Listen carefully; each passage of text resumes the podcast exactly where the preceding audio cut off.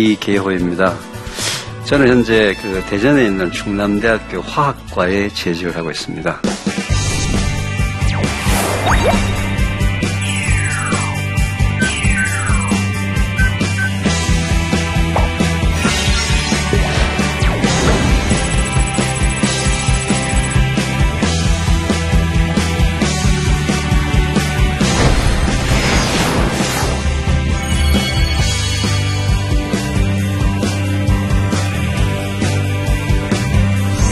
자, 오늘 이제 넷째 날에 대해서 얘기합니다.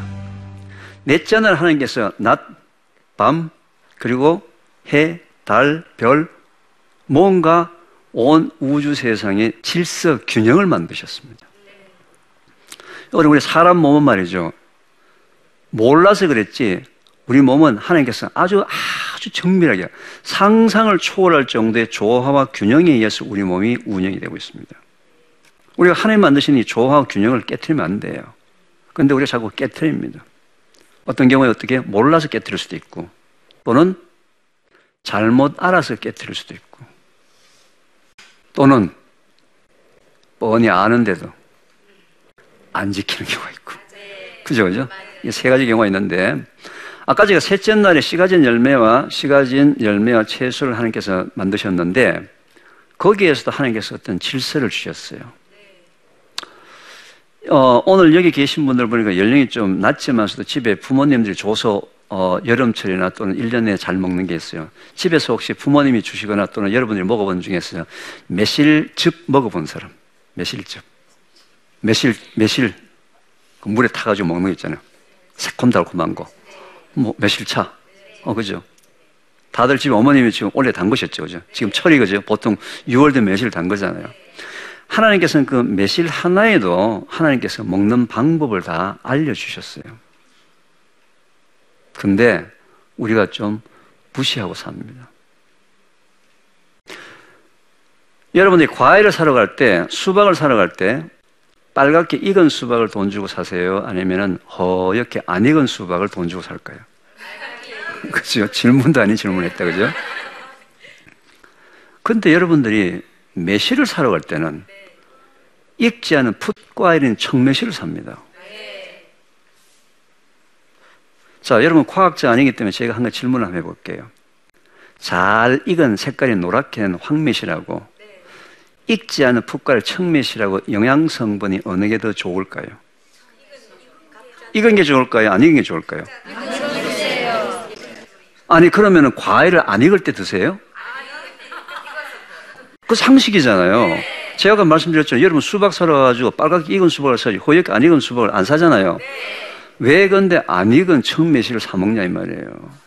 자, 무슨 얘기냐면 말이죠. 이 작은 과일 하나에다가도 하나님께서 먹는 방법을 알려주셨는데 우리가 그걸 무시하기 시작합니다. 모든 과일이나 모든 채소나 모든 식물은 반드시 익은 뒤에 수확을 해서 먹도록 되어 있습니다. 그렇죠? 예를 들면은 모내기를 합니다. 모내기. 모내기를 하면 그 야들야들한 그 모를 새들이 안 먹습니다. 네. 여러분 모내기 하고 난 다음에 새 쫓는다고 거기다 허수아비 꽂아놓은 거 보셨어요? 네. 모판에 허수아비가 있어요? 없습니다. 모판에 허수아비가 없습니다. 그 야들야들한 어린 모를 새들이 먹지 않습니다. 왜? 그 속에는 독이 포함되어 있기 때문에 그렇습니다. 모든 자라난 새싹이나 풋과일에는 독이 포함이 되어 있어요. 매실, 살구, 은행, 복숭아, 아몬드와 같은 그 씨앗 속에는 다음 세대의 생명을 잉태하고 있기 때문에 영양 성분이 너무 많기 때문에 새나 동물이나 사람들이 너무 많이 먹게 되면 멸종을 하기 때문에 스스로 자기 종을 보호하기 위해서 많이 먹지 말고 그 속에 독이 포함이 되어 있다. 따라서 과일을 언제 먹는다? 익은 과일을 먹는 거예요. 그, 그 속에 포함되어 있는 독성 성분이 뭐냐? 아미그달린이라는 독이에요. 이 아미그달린이라는 독은 우리 몸속으로 들어오게 되면 장에서 분해가 되면서 청산이 만들어집니다. 그럼 청산이 뭔지 얘기 들어봤나요? 청산 가리 할 때 청산입니다. 같은 청산이에요. 그 청산을 보통 언제 먹습니까? 죽을 때 먹습니다. 사형수들을 사형시킬 때. 그리고 2차 세계대전 때 히틀러가 유태인들을 죽일 때 사용했던 것이 청산이에요. 그게 청매실의 씨앗 속에 굉장히 많이 포함이 되어 있습니다. 자, 청매실의 씨앗을 빼는 게 쉽습니까? 어렵습니까? 어려워요. 죠 그러니까 인터넷이나 사람들이 어떻게 마음대로 무책임하게 얘기를 했느냐. 그냥 씨 있는 데도 담궈서 90일이나 100일 뒤에 좀 쭈글쭈글해지면 그때 씨앗을 빼라. 이렇게 사람들이 그냥 얘기를 했어요. 그런데 그 아미그달린이라는 독성 성분은 100일 뒤에 새로 생성되는 물질이 아니고 처음부터 씨앗 속에 과량으로 포함이 되어 있었어요. 그러면 하루를 담궈 놓으면 하루치만큼 우러나올 거고 한 달을 담그면 한 달치 90일을 담궈 놓으면 90일치만큼 우러나오죠. 저는 분석화학자이기 때문에 100일 동안에 씨를 빼지 않고 담근 청매실의 진액 속에 아미그달린의 농도가 어느 정도 들어있느냐 분석을 해보면요. 약 240 ppm이라는 굉장히 큰 수치가 나와요. 굉장히 많은 수치예요. 근데 그것을 성인들이 한두 잔 먹었을 때는 심각한 문제는 안 되는데 절대로 먹어서는 안 될 사람이 있습니다. 임산부예요. 그리고 체중이 작은 초등학교 2, 3학년 정도 되는 어린 아이들입니다. 체중이 작기 때문에 그 독소가 들어가게 되면 신경 독소가 돼서 태아의 운명이 바뀔 수가 있어요. 태아의 운명이.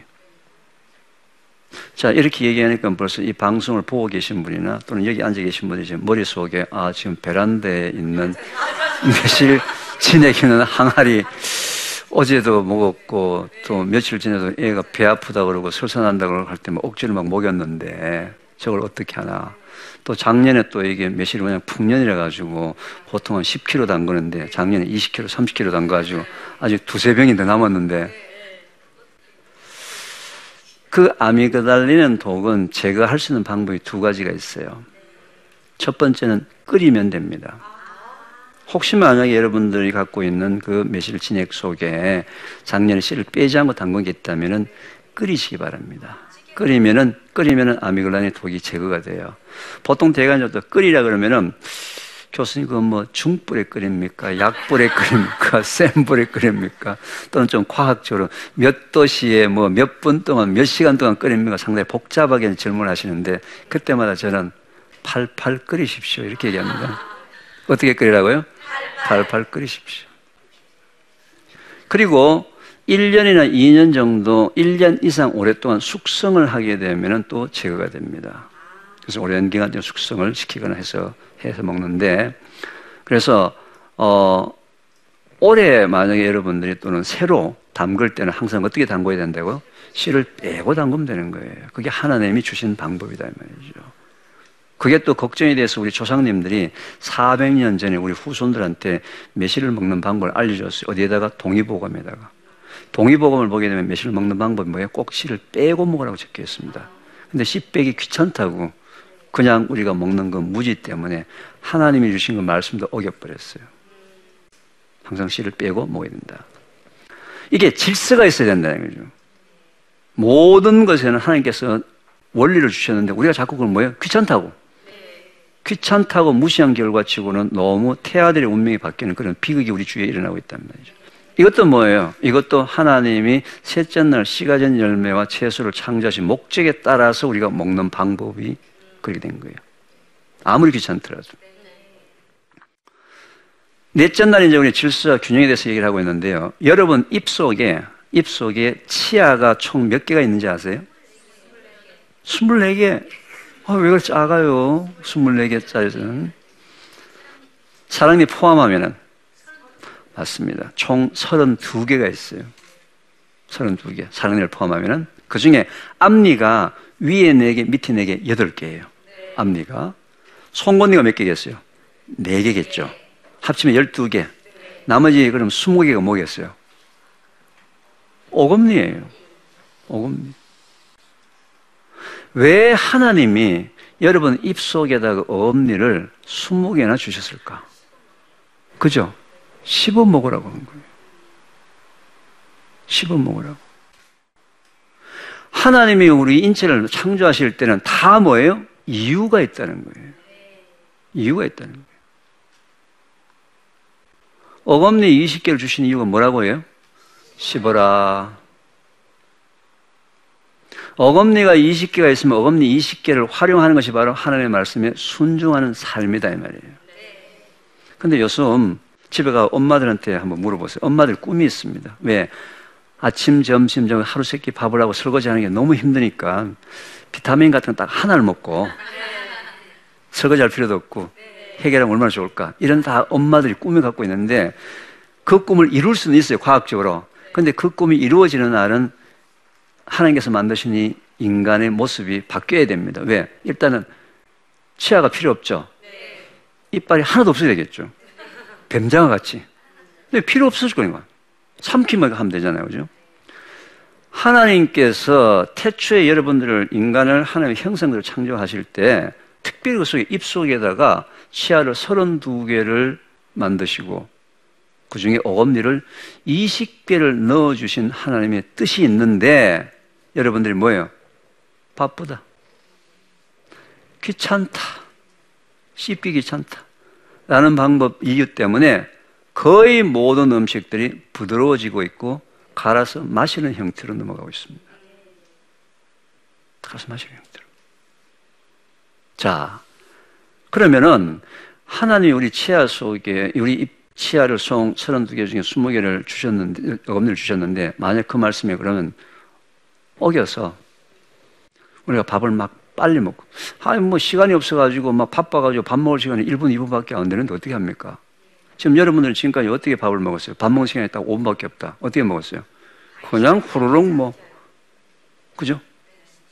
쉽지 그냥 넘겼죠. 자, 그랬을 때 어떤 일이 벌어지는가 한번 보겠습니다. 어떤 일이? 여러분 밥을 이제 먹었는데 밥이라는 것은 다당류라고 얘기합니다. 다당류. 당분이 포도당이 굉장히 수백 개 수천 개 뭉친 포도송이와 같은 큼직한 덩어리예요. 탄수화물이라고 얘기합니다. 밥, 고구마, 감자, 빵, 떡, 국수 모든 것처럼 이걸 탄수화물이에요. 탄수화물은 포도당이 수백 개 수천 개 뭉친 거예요. 이게 우리 몸속에 들어서 한 개, 한 개, 한 개, 한 개, 한 개 분해되는 과정이 바로 뭐예요? 소화되는 과정이라고 합니다. 그럼 그게 분해가 돼가지고 제일 마지막에 포도당 가장 작은 단위가 되었을 때 장에서 우리 혈액 속으로 들어와서 우리 몸의 에너지원이 되는 거예요. 포도당 때문에 여러분들 얘기도 하고 걸어 다닐 수도 있고 말도 할 수 있고 사는 거예요. 그 에너지원이라면. 포도당이 타면서 4킬로칼로리라는 에너지가 나오면서 여러분들이 힘을 내고 있는 거예요. 그런데 이 거대한 포도당의 덩어리가 포도송의 덩어리가 한 개 한 개 한 개 한 개 한 개 떨어지려면은 기계적으로 부수는 역할 또 해야 되고 화학적으로 끊는 역할을 해야 되는데 탄수화물을 분해하는 효소 아밀라제라는 효소가 반드시 있어야 돼요. 근데 하나님께서 태초에 천지를 창조하시면서 인간을 창조하실 때 우리 사람이 먹는 탄수화물을 분해하는 그 아밀라제라는 소화 효소를 위에서는 한 방울도 분비가 되지 않게 만들었습니다. 하, 하나님께서 태초에 우리 인간을 창조하실 때 한국 사람들이 그렇게 좋아하는 탄수화물 분해하는 효소 아밀라제가 위에서 나오도록 했다면은 내가 바쁠 때 그냥 꿀떡 삼키고 내가 바쁠 때 미숫가루나 뭐 생식이나 선식 타가지고 꿀떡 그냥 한껏 마시고 위에 집어넣고 내가 일할 때, 일할 때 안에서 천천히 소화시키면 내가 얼마나 편하게 살 수가 있겠어요. 그런데 하나님께서는 태초에 인간의 몸을 창조하실 때 탄수화물을 중화시키주는 아밀라지가 위에서는 한 방울도 나오지 않습니다. 어디에 있을까요? 어디에? 침 속에 포함이 되어 있어요. 침은 언제 나옵니까? 씹을 때 나옵니다. 음식을 씹는 것은 뭐예요? 선택이 아니에요. 필수입니다. 어떤 필수요? 하나님 말씀에 순종하는. 왜? 침이 나와야지만 침 속에 소화 효소가 있고 소화 효소가 있어야지만 내가 먹었던 밥이 내려가면서 분해가 되어서 장에서 영양성분이 우리 몸속으로 흡수가 된다는 말이에요. 만약에 그냥 씹지 않고 그냥 꿀떡 삼키거나 그냥 들이킨 탄수화물 어떻게 되냐? 그냥 내려갑니다. 침이 하나도 없었어요. 그죠? 효소와 효소를 그냥 내려갔어요. 그 다음에 어떻게? 위에는 그냥 주물름 주물렀어요. 소화 효소 없죠? 그냥 포도당 이 덩치는 덩어리가 그냥 장으로 내려갑니다. 장의 온도가 보통 37도. 굉장히 뜨거운 여름 날씨에 뭐가 된 거예요? 짬밥통이 되었습니다. 여러분, 굉장히 뜨거운 여름 날씨에 37대 짬밥통 한두 시간 뒤에 냄새가 어떻게 됩니까? 지독하죠? 이런 사람의 특징이 방귀 냄새가 독합니다. 왜? 장에서 썩으니까. 여러분, 방귀 냄새가 왜 독할까요? 얘야, 너 아까 먹었던 거 썩는다. 알려주려고. 안에서 뭐가 지금 썩어 들어가고 있는데, 모르고 자꾸 까불고 돌아다니고 이렇게 하니까, 썩는 걸 알려주기 위해서, 얘야, 너 먹었던 음식 아닌가 썩어 들어가니까 좀 챙겨라. 하나님께서 알려주려고 방귀 냄새가 독한데, 우리 말이지, 초등학교, 중학교 애들은 자기 방귀 냄새 독한 걸 또 자랑을 해요. 친구들끼리 말이야, 자랑이가 내가 더 독하다 그러고 말이죠. 시합도 하고. 방귀 냄새 독하신 분들은 심각하게 회개를 해야 됩니다. 뭐예요? 하나님 말씀에 불순종한 삶을 살고 있는 증거가 독한 방귀 냄새예요. 물론 고기를 먹게 되면 일반적인 방귀보다는 조금 냄새가 독한데 썩는 그 쉽지 않고 소화 요소가 없어 썩는 방귀 냄새가 훨씬 더 독합니다. 따라서 씹는 게 뭐다? 하나님 말씀에 순종하는 삶이다 이거죠. 여러분들 보세요. 아까 5분밖에 내가 밥 먹을 시간이 없다 했을 때 지금까지 여러분들 5분 동안 그냥 그냥 들이켰어요. 쉽지도 않고. 들이키면은 누가 행복해요? 위가 행복합니다. 배만 불렀다 이거지. 근데 그게 장으로 내려가면 누가 고생합니까? 장이 엄청 불행해지는 거예요. 안에서 계속 썩어가지고 깨서 계속 나오니까. 그죠? 이제는 여러분들이 5분밖에 시간이 없다 하게 되면은 딱 몇 숟갈이라도 천천히 씹어서 먹게 되면은 위는 조금 불행할지 몰라요. 배가 고파서. 누가 행복합니까? 장이 행복합니다. 여러분들이 이제는 삶 자체가 먹는 거에 대해서도 뭐에 신경을 쓰냐면은 양적인 면에 신경을 써야 될 것이 아니고 뭐예요? 이제는 질적으로 내가 먹었던 음식이 얼마나 분해되어서 장에서 내 몸속으로 흡수가 되느냐가 중요하지. 배가 부른데 그 불렀던 음식이 장에 내려가서 전부 다 썩어서 독이 되면 누구 손해요? 여러분 손해요. 먹었던 게 아무 의미가 없어요. 그렇죠? 이게 바로 하나님께서 우리 입속에 치아를 32개나 무려 그 중에 어금니를 20개나 주신 이유다 이 말이에요. 따라서 어떤 음식이든지 음식을 천천히 씹어서 먹는 그 자체가 뭐예요? 하나님 말씀에 순종하는 사역이다. 이게 하나님을 섬기는 뭐예요? 신앙생활의 기본이다. 이해가 됐어요? 네. 여러분들 말이죠. 이, 그, 우리 몸에 일어나는 모든 현상을 보게 되면 깜짝깜짝 놀랄 정도로 태초에 하나님께서 이걸 다 만들어 놓으신 거예요. 근데 이렇게 씹으, 씹으라고 말이죠. 이 치아를 32개나 이렇게 넣어, 넣어줬지만서도 여러분이 안 씹을 줄을 하나님이 알았을까 몰랐을까? 알았어요. 벌써 태초에 알아가지고 얘네를 씹으라고 말이죠. 치아를 32개나 넣어놨는데 혹시 또 안 씹을까 싶어 걱정이 돼가지고 마지막으로 최장한테 부탁을 합니다. 최장아, 혹시 얘가 씹어야 되는데 안 씹고 그냥 먹으면은 내려가면 죽으니까 안 되지 않냐? 불쌍하니까 죽지 않을 정도로 먹었던 탄수화물의 50%만 소화시킬 수 있는 아멜라제 소화 효소를 너가 좀 내놔라 해서 마지막으로 췌장이 50% 나오는 거 소화 효소 때문에 지금 여기 다 멀쩡하게 앉아서 살아있는 거예요, 지금. 이게 다 뭐예요? 하나님의 은혜인 거예요. 이렇게 하나님은 여러분들을 지극히 사랑하세요. 안 씹을 줄 알았다니까. 아니, 아무리 씹으라고 해도 안 씹을 줄 알았다니까. 응? 그죠? 자, 그런데 내가 안 씹고, 내가 안 씹고 음식을 그냥 살, 삼키게 되면은 결국 누구를 고생하는 거라고요? 췌장을 고생시키는 거예요. 모든 우리 몸의 장기는 각자가 맡아야 될 역할과 기능이 있습니다. 우리 크리스찬은 뭐예요?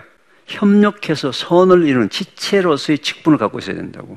누가 음악을 잘하는 사람도 있고 미술을 잘하는 사람도 있고 돈을 잘 버는 사람도 있고 돈을 못 버는 사람도 있고 가르침 은사가 있는 사람도 있고 뭐 배움 은사가 있는 사람도 있고 모든 각자 모든 은사를 가진 사람들이 지체로서의 직분을 가지고 각자 역할을 해야 되는데 입이 치아가 역할을 안 하게 되면 누가 고생을 합니까? 최 여장이 고생을 하는 거예요. 그렇죠? 그래서 지체로서 직분에 대해서 우리가 모든 지체가 각자 맡은 역할을 제대로 했을 때 이게 바로 협력해서 선을 이루는 하나님의 나라를 건설하는 방법이기 때문에 바로 여러분 몸 자체가 바로 하나님의 성령에 관한 천국이기 때문에 천국 건설하려면 어떻게 최장 고생시키면 안 되겠죠. 그죠? 따라서 췌장을 고생시키지 않고 췌장과 같이 협력해 선을 이루는 방법이 뭐라고요? 열심히 씹는 거다. 자, 씹을 때 이 친구는 앞에 자꾸 웃는데 뭐 저 씹는 게 하나님의 말씀 뭐 순종하는 거는 게 잘 안 받아들여져요? 아니에요. 씹을 때 너무 꼭꼭 씹게 되면 이빨이 나가니까 그죠? 많이 씹는 게 중요한 거예요. 많이 씹는 게. 그래서 많이 씹으면은 우리 인체 역학적으로 또 호르몬이라든지 식욕 억제 호, 저 호르몬이 나와가지고 다이어트도 돼요. 포만감도 느껴요. 여러분 다이어트 하고 싶은 사람은 지금보다 식사 시간을 두 배로 늘리게 되면 무조건 살이 빠집니다. 배는 부르면서. 자, 오늘 이제 셋째 날에서 하나님께서 낮과 밤, 해와 달, 별을 만드신 질서와 균형의 하나님께서 우리가 어떻게 하나님이 주신 채소나 과일을 먹느냐, 어떻게 하나님 우리 인체에 만드신 치아를 통해서, 치아의 개수를 통해서 하나님 우리 몸을 어떻게 관리하라고 하는 것. 열심히 많이 씹어서 음식을 먹는 것이 바로 하나님이 우리 몸을 만드신 창조의 원리에 순종하는 방법이다. 좀 기분이 나쁜가요? 아니에요? 그죠?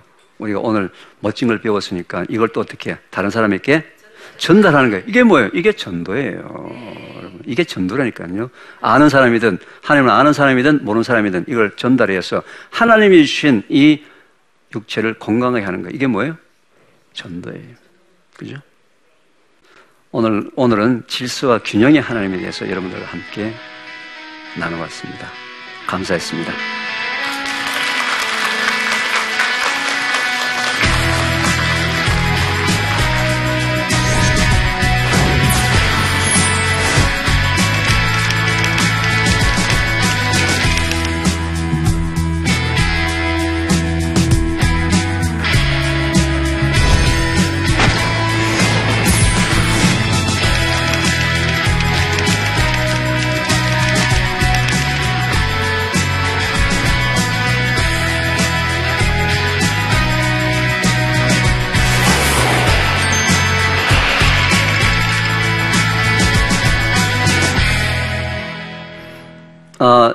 혹시 오신 분들 중에서 저한테 묻고 싶은 거 있으면 한번 물어보세요. 마음껏.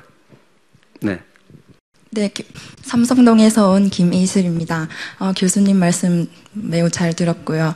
어, 요즘에 선식이 매우 인기가 많은데 이건 가, 어, 씹는 것이 아니고 갈아 마, 갈아서 마시는 것인데 이것도 우리 어, 몸에 괜찮을지 마셔도 괜찮은 건지 묻고 싶습니다. 음, 우리 보통 선식, 생식, 미숫가루 이렇게 해가지고 바쁘니까 엄마가 나갈 때 보면 아침에 그죠? 타가지고 빨리 먹고 나가라. 미숫가루, 선식, 생식 이렇게 먹는 것은 거의 독약을 먹는 수준과 같은 거예요. 그런데 여러분 오해하시면 안 돼요. 미숫가루나 선식이나 생식이 독약이라는 얘기가 아니고 그건 굉장히 좋은 건데 먹는 방법이 잘못됐단 말이에요. 그죠? 미숫가루, 선식, 생식의 주성분이 뭐예요? 탄수화물이잖아요. 공유잖아요. 탄수화물인데 탄수화물이 분해되려면 뭐가 있어야 된다고요? 아밀라제라는 소화 효소가 있었는데 그 소화 효소 어디에 있다고요? 침 속에 포함이 되어 있는데 그냥 풀어서 마시게 되면 침이 있어요, 없어요? 없으니까 그건 독이 된 거예요. 그래서 미숫가루 선식 생식을 먹을 때 가장 좋은 방법 말이죠. 미숫가루 선식 생식을 그냥 드세요. 드시고 난 다음에 저는 그 다음에 채소나 과일을 씹으세요. 왜냐하면 씹어서 침을 같이 넘겨주면 되니까. 그죠? 미숫가루, 미숫가루를 먹을 때 씹고 먹을 수 있는 게 가장 좋은데 그건 거의 현실적으로 불가능해요. 따라서 가장 좋은 방법은 미숫가루 먹고 난 다음에 또는 선식 생식을 먹고 난 다음에 어떻게 해요? 뭔가 씹는 채소나 과일이나 이런 것들을 씹는 뭐 당근 한 조각이든 오이 한 조각이든 거지 씹어서 뭔가 침을 많이 만드는 좀 시큼한 것들. 그죠? 저는 개인적으로는 아시는 분한테는 들깨를 드십시오 이렇게 얘기합니다. 들깨. 그냥 들깨, 통들깨 있잖아요. 그죠? 그걸 이제 한 숟가락 이렇게 또는 반 숟가락 정도 볶아가지고 살짝 이렇게 먹으면 굉장히 맛있고 들깨는 또 우리 사람들한테 가장 부족한 오메가 3이 가장 많이 포함된 거의 60%가 오메가 3이에요. 그래서 오메가 3이 가장 많이 포함된 음식이기 때문에 저는 선식 드시고 난 다음에 그죠? 어, 뭔가를 씹는, 씹어서 침을 만드는 그만 해주시면 괜찮아요. 아니면은 그냥 배만 불렀지 누가 고생한다고요? 장이 고생해요, 장이. 장이 그날은 엄청나게 고생하는 날이에요. 자, 우리 인체는 하나님께서 태초에 우리 하나님께서 태초에 우리 인체를 만드시면서 질서와 균형이 있게 우리 몸이 조화되어 있게 하나님께서 창조를 하셨어요. 우리는 절대로 하나님 만드시니 질서와 조화의 원리를 깨뜨려서는 안 돼요. 근데 사람들이 귀찮다. 바쁘다. 성공해야 되겠다. 돈도 벌어야 되겠다. 여러 가지 이유로 하나님께서 만드신 이 조화, 질서, 균형을 자꾸 깨뜨리려고 하는 거예요. 오늘은 이제 그 중에서도 특히 우리가 먹는 음식 중에서 도대체 이 치아 속에, 32개 치아 속에 하나님께서 어떤 창조의 원리가 있느냐. 아주 간단한 거지만서도 그걸 배웠잖아요. 그죠? 그래서 오늘 참석하신 분들, 중에서 하여튼 방귀 냄새가 독하다. 뭐 하라 그랬어요? 회개하셔야 됩니다. 그래서 회개하는 삶을 어떻게 살아야 된다고? 열심히 씹으시면 돼요. 열심히 씹으시면 됩니다. 그죠? 괜스레 옆에 있는 사람, 다른 사람 씹지 마시고, 입에 드는 음식부터 꼭꼭 씹는 그 자체가 바로 뭐다? 하나님 말씀에 순종해서 내 몸을 관리하는 방법이다. 꼭 기억하셔야 됩니다. 수고하셨습니다.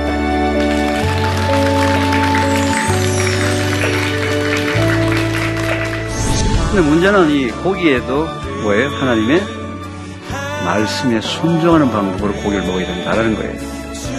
80세까지 살 때 3명당 1명이 암에 걸리는 나라가 한국이에요. 고기는 우리 몸속에 단백질을 공급하는 방법이에요. 하루에 필요한 적정량의 단백질이라는 것이 있어요. 그런데 하나님께서 태초에 우리 몸을 만들 때 초과된 단백질을 저장하는 방법이 없습니다. 하루에 꼭 필요한 일용, 일용 할 양식으로만 주신 만나와 같은 거예요. 만나는 뭐예요? 오래 두면 뭐예요? 썩어버려요.